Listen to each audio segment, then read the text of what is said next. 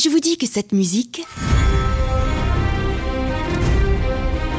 Cette musique... Ou bien encore cette musique... Ont toutes les trois un point en commun. Vous devinez lequel? Allez, on vous laisse réfléchir.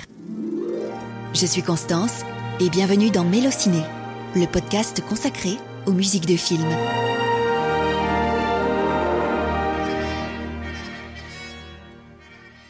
Musiques que vous avez entendues au début ont en effet un point en commun. Elles ont recours à un motif rythmique très utilisé dans la musique de film, l'ostinato. Ostinato, comme vous vous en doutez, vient de l'italien et se traduit par obstiné.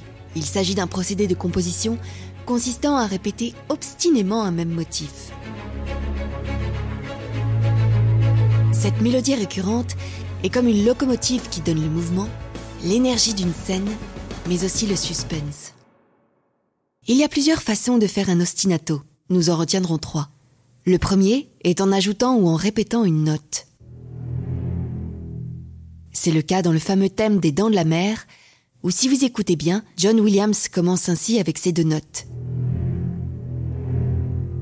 Puis ajoute une troisième qui l'accentue et accélère, rendant ainsi le thème plus agressif et menaçant, à l'image d'un requin tueur qui s'approche.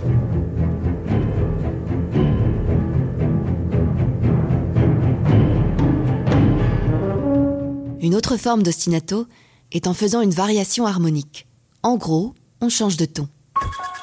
C'est le cas par exemple dans la musique du film Halloween, où John Carpenter commence ainsi avec ce motif et brusquement change de ton, accentuant ainsi le côté angoissant et instable de ce terrifiant tueur en série.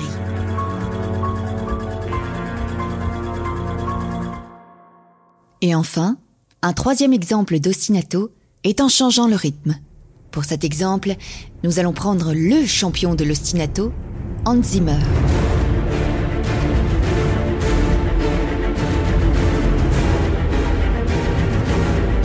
Hans Zimmer se sert en effet de l'ostinato pour rendre ses musiques épiques. Et pour cela, il le fait souvent avec plusieurs rythmes dans un même morceau. Dans Inception, par exemple, on retrouve en effet trois ostinati. Oui, ostinato au pluriel. Souvenez-vous, c'est l'italien. Le premier qui introduit le thème,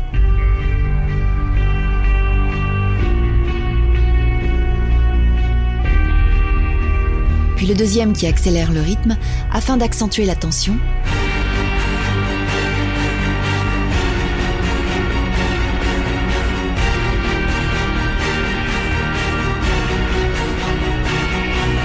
Et enfin le troisième qui termine le morceau.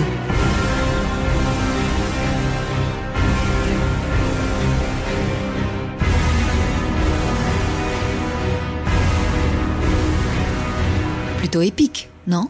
Je connais tous les trucs. Enfin, pour terminer, l'ostinato n'existe évidemment pas uniquement dans la musique symphonique.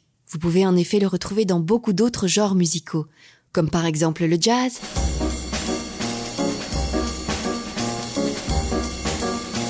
le rap,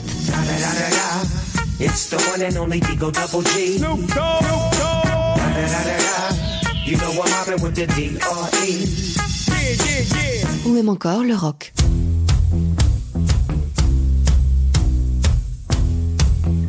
L'ostinato prend alors le nom de riff, contraction du mot refrain, car oui, ça fait plus cool. Donc la prochaine fois que vous serez dans un stade de foot en train de beugler ça, techniquement, vous êtes en train de faire un ostinato.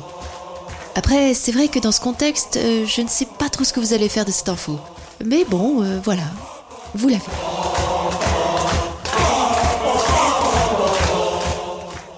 Si vous avez aimé ce podcast, n'hésitez pas à le partager et retrouvez-moi un vendredi sur deux pour un nouvel épisode.